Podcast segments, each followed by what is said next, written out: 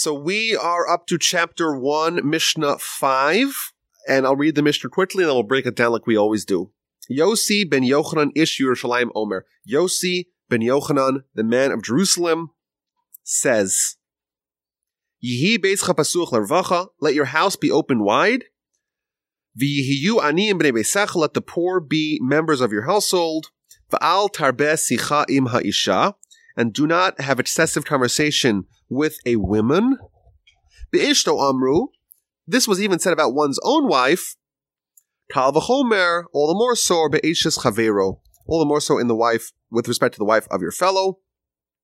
Mikan amru, Based upon this, the, the sages said, Kol amar b'sicha ma'isha, whoever has excessive conversation with a woman, gorem ra'al la'atzmo, he causes evil to himself, ubotel divrei Torah, and he neglects the study of Torah, Besofo Yorish Gehenim, and in the end he will inherit Gehenim. So very a lot of moving parts in this Mishnah. It begins by talking about having to open home, welcoming the poor people into your house, and then it starts talking about conversations with women, and it goes off on a tangent on that. Even with your own wife, don't have excessive conversation. Certainly not with the wife of your fellow. And then it says what happens if you do. What happens if you have conversations with other women? It's going to go really bad. That's the Mishnah. So there's a lot to unpack here. So let's try, let's try to figure out what's going on over here. So if you remember, we had a second Mishnah of this chapter of this book that told us that the world stands on three pillars. Pillar number one is Torah.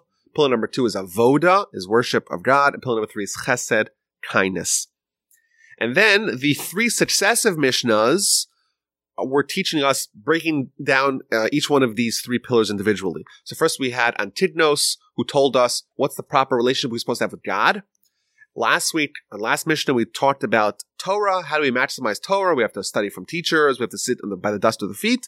And here we're told how to have kindness, how to have amazing interpersonal relationships, and how to do it in a safe and a righteous way. But of course, there's always have to understand what do these things mean individually and what's the connection between the two. We start talking about have an open home, welcome the poor people into your home. Okay. Don't talk too much with women. It seems very, it seems like it's a totally different realm. And then once it talks about not having conversations with women or excessive conversation with women, it says, well, even if with your own wife, and what does that mean? You shouldn't be talking with your own wife. That we're supposed, to, uh, you know, what, relationship is based upon communication, and like, what does this mean? Uh, and then it says a very severe list of things that happen when someone talks excessively with other women. It says that bad things happen to them, and they stop studying Torah, and they go to Gehenna. It seems like it's kind of very severe. So what, what's going on over here? So let's be, let's begin at the beginning and then move our way progressively. So the first instruction was to have a open home. Yehi beischa pasuach lirvacha. Now, the word lirvacha is a little bit of a problematic word because it can mean multiple things. It could mean open wide, but liravacha also means profit, to profit. Not as in a prophet, as in Moses, but as in uh, to make money, to have profit, materialistic profit.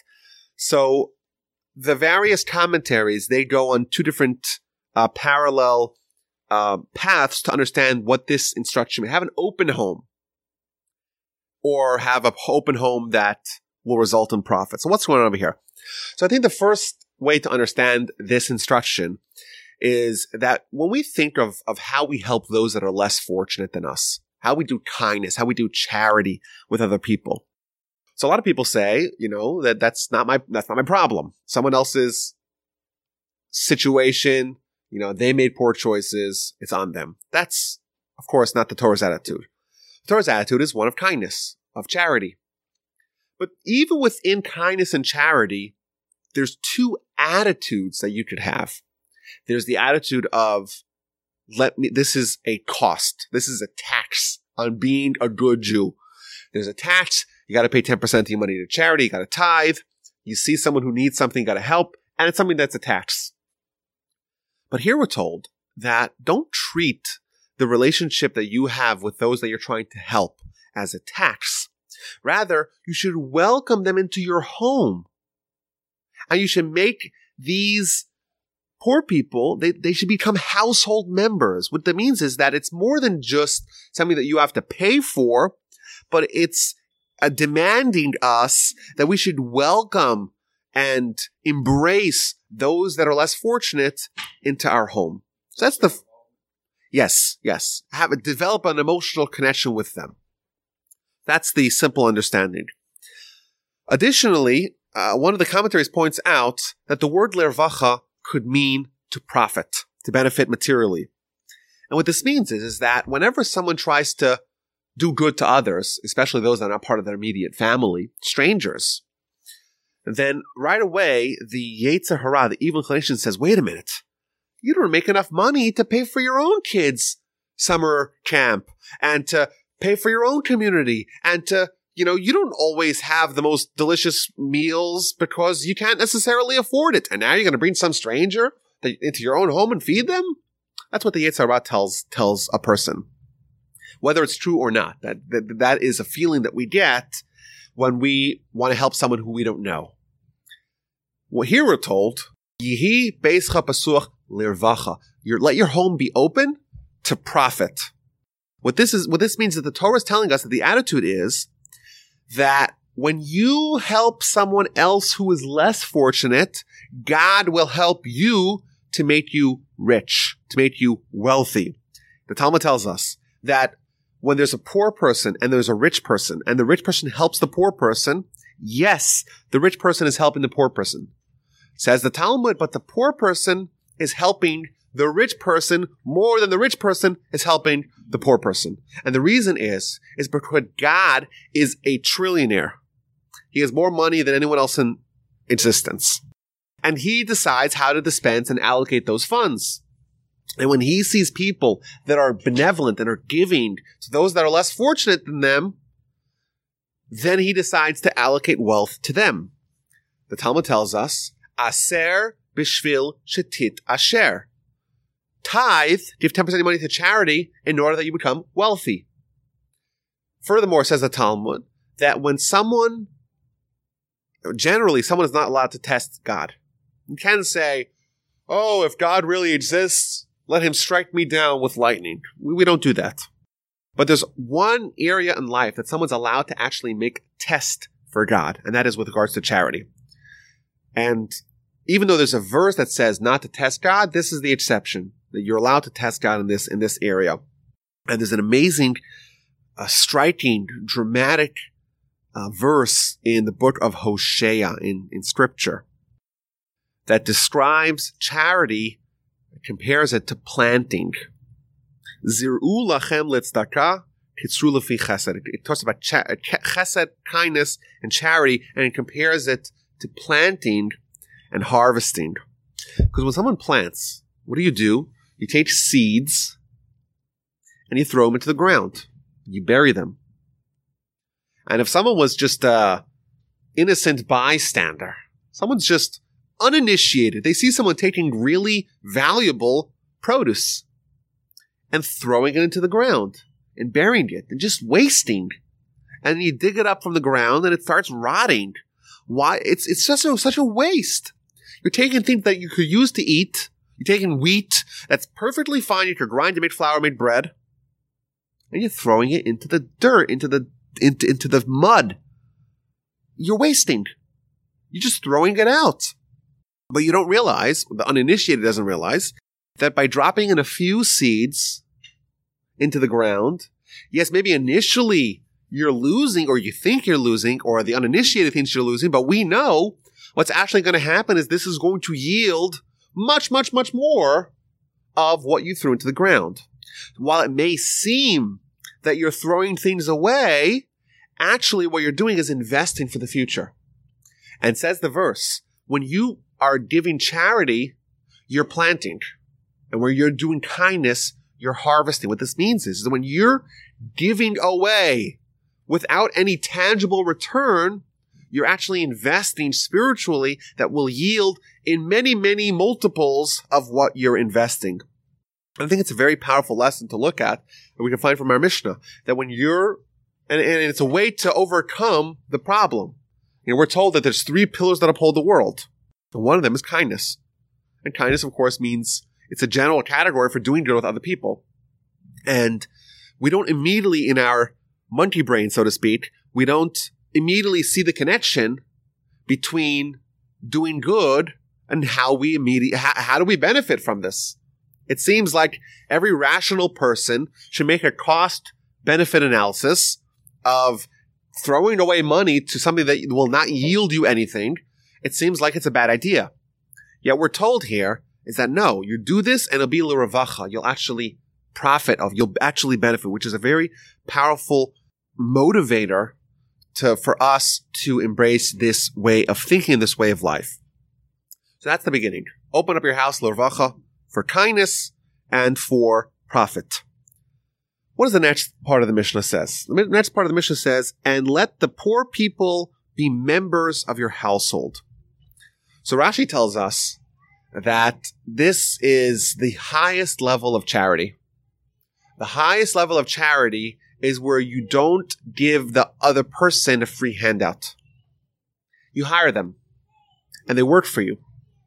And that is a way to allow them to, to, to earn an income without shame, with dignity, where they're able to work for a living. You give someone a job, a job, even though they have to work, that actually allows them to to survive with dignity. Let the poor people be members of your household. Give them a job in your business, in your household, in your life, in your world. Let them be there. Not, not just someone who gets a handout. You come, get a handout, and you leave. They're part of your household because they work for you. That's what Rashi says. Uh, alternatively, what this means is that when you have guests, you invite guests to your home, treat them like they're members of your household. So when you have a, when your your your child doesn't want to eat, you want to force feed them, right? You want to say, "Come on, finish your food." Uh, but the when the neighbor comes or the poor person comes, you say like, "I don't want to fill up their plate too much. I'm just feeding someone and he's leaving. How do I benefit from this?" Right? That's an attitude that we could have. And here we're told, "Be as generous to the poor people as you are with your children. Feed them generously, and just like your children. What happens when a child comes home from school? How was your day? Right. Who did you play with? What do you do today? How are you feeling? How are things? You inquire. The relationship the parent has with the child is one of deep emotional connection. It's not just like, let me give you a handout, let me give you lunch, and you're on your own. It's a relationship. So too, when you have poor people or guests that come to you inquire about their well-being, engage with them, talk to them, empathize with them. And the Talmud tells us actually that when someone gives charity, there's six blessings from God that they get. When someone appeases the poor person, when someone emotionally engages with them, they get 11 blessings. It's a much higher level of kindness and charity to not just give a handout, but to make them feel like they're a household member. So we see here that there's also an element of an emotional bond that you should develop with your guests and with poor people. And then what's the last part of this Mishnah? But don't have excessive conversation with women. So suppose someone has guests and there's a husband and wife staying by them and they're poor people and you're feeding them and you're trying to do what's, what's required of you. So you give them food, you try to find them a job, and you talk to them and you appease them and you engage with them on an emotional level. Says the Torah, says the Mishnah here. Don't have excessive conversations with the woman. What that means is that if you're fraternizing or frolicking too much with someone else's wife, and you think, well, I'm doing a mitzvah because I, the, the rabbi said that you're supposed to do kindness and charity on an emotional level too. And you're supposed to ask about how they're doing and try to connect to them and appease them and, and empathize with them. That could be very dangerous if you're doing it with someone else's wife, because that may lead to sin, which is not the intention of the Torah. thus, it doesn't say don't talk at all to the woman. Don't talk excessively. You here, what the, what the, what the Mishnah is warning us is that there's an ideal here that we're trying to strive, but it does have within it an inherent danger as well. If someone has this attitude and he has too much excessive conversation with women who are in the guests of his home, that may lead to uh, infidelity, and that's a big problem. So according to according to this understanding, the Mishnah actually has a continuity, but it's all about the proper relationship you're supposed to have with your guests. Make your ho- open up your home wide, invite the poor people in, take care of them on various levels. However, be careful not to develop too much of a chummy chummy relationship with women because that might have problems. There could be a certain chemistry and electricity in a, in in a conversation, too much excessive conversation with the woman that could have a, uh, a different dimension to it and cause problems down the line. Down, down the line. And it's interesting if you actually look at the framework of the Mishnah. The Mishnah doesn't talk about actually feeding poor people or giving them charity.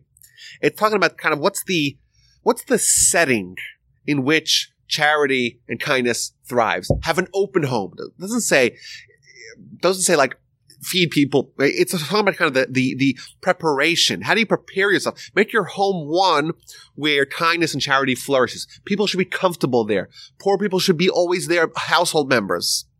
So it's interesting, like the beginning of the Mishnah, open up your door wide, do whatever you can to set up the situation so that charity can flourish. And the end is an encouragement to avoid, again, the situation that may lead to sin. Right? There's nothing inherently wrong with excessive conversation with a woman. That's not what it's saying. It's saying, however, what that is, that could be the first step that could eventually result in a sin and infidelity down the line. And that's what it's telling you is prepare the situation, be cognizant of the situation that's going to lead to, to mitzvos and encourage that and be wary and avoid situations that may cause sin and avoid that. I, I think that, you know, our, what's happening today in the news with all these people being outed as uh, uh, uh, for horrible behavior, I think it's it's I think this is a very important dose of of sobriety, so to speak, where it's telling you to stop a harmful relationship before it gets out of hand. It doesn't say you know don't commit uh, uh, infidelity. Like that's understood. But what it's telling you is that there is a slippery slope that's going to lead to such behavior that may already start by just having excessive conversation. Conversation. You know, I think there are many laws in in in in halacha that are not tr- about stopping the sin, so to speak, when it's about to happen, but stopping it way, way, way before. Like for example, there is a law called yichud, which is a Torah-itic prohibition against having seclusion with a member of the other sex.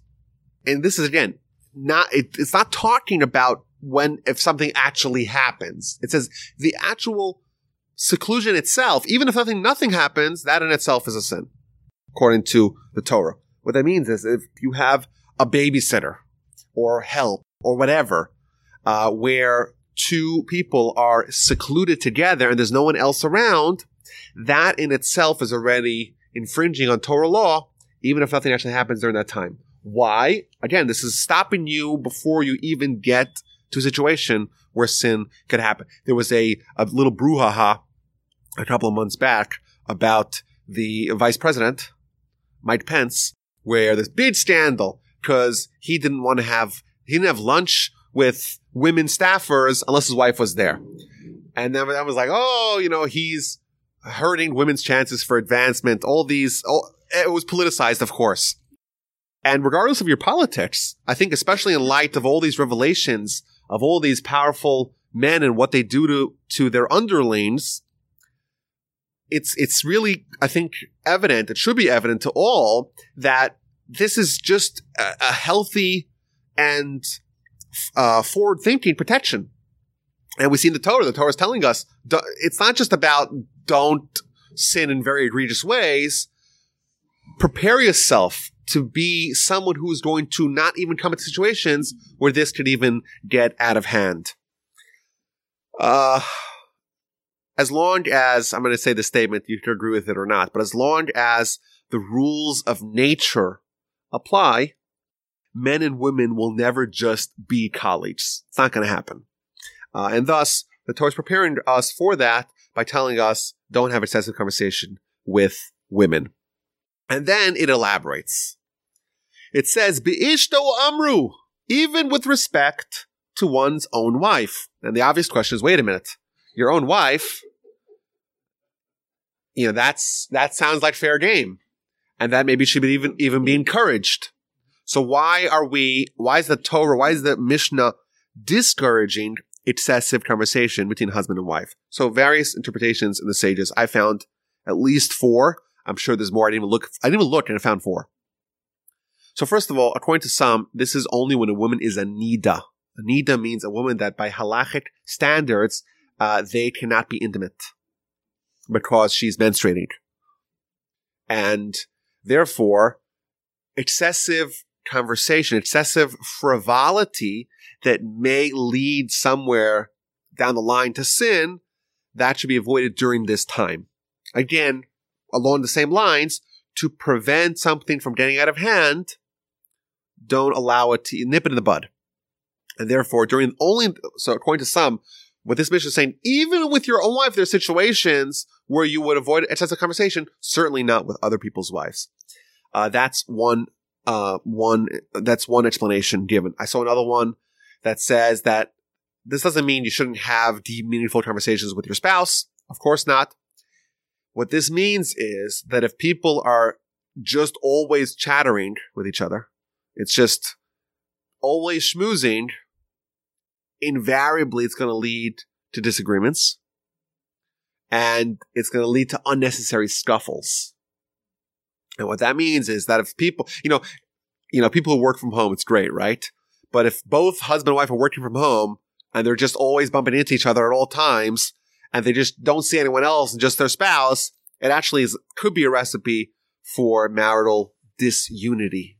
Uh, and therefore, again, we're saying the idea of not having excessive conversation can even apply in certain situations to uh, their wife. Other interpretations are given as, well, as well as to various uh, points in time where excessive conversation with your own wife is could be problematic. And then the Mishnah doubles down and it says that if someone has excessive conversation with other people's wives with other women, there's three different and progressively worsening consequences of that. So first of all, it says gorem ra'ala atzmo. It causes evil to himself. So it's also clear what this evil is. But I, I, I want to suggest an approach that what this Mishnah is describing, what this end of the Mishnah is describing, is how the progression of the ultimate sin is going to happen. Again, we said the Mishnah is stopping us before it gets out of hand. Don't have a sensitive conversation. Don't allow the situation to be such that conditions could be ripe for an eventual sin. But what the Mishnah is now doing is it's spelling it out how it's going to evolve. First of all, it's going to gorem ra'ala atzmo. So what's going to happen? Someone's going to have a excessive conversation with a woman who's not his wife, and there's going to be a certain connection or a certain chemistry between the two and that's going to cause evil to him. What does that mean? It's going to cause evil to him. It's going to cause frustration. It's going to, he's unnecessarily teasing himself. What this means is, is that you're opening up the door, Pandora's box, if you will, for a connection that by the designs of God in nature, when a man and a woman they're attracted to each other and they have a an emotional bond over a excessive conversation, that's going to create a certain tension, uh, where certainly the man is going to now be tempted to act in a certain way. And suppose at the beginning he's going to stop himself. I'm morally upstanding. I'm not going to do it. But he's causing unnecessary frustration for himself. He's teasing himself. It's causing bad to him. That's the first step. And then it's going to occupy his mind in a way that he's not going to be able to concentrate on other things. And what is the next thing? It says, Ubotel midivrei Torah. He's going to neglect to study Torah. He's going to try to study Torah. And because there's something bouncing around in his head and his uh, hormones are firing on all cylinders, it's very hard for him to concentrate on other things. Certainly Torah, which really demands Torah demands full concentration. You have to really harness your entire intellectual faculties to do it properly.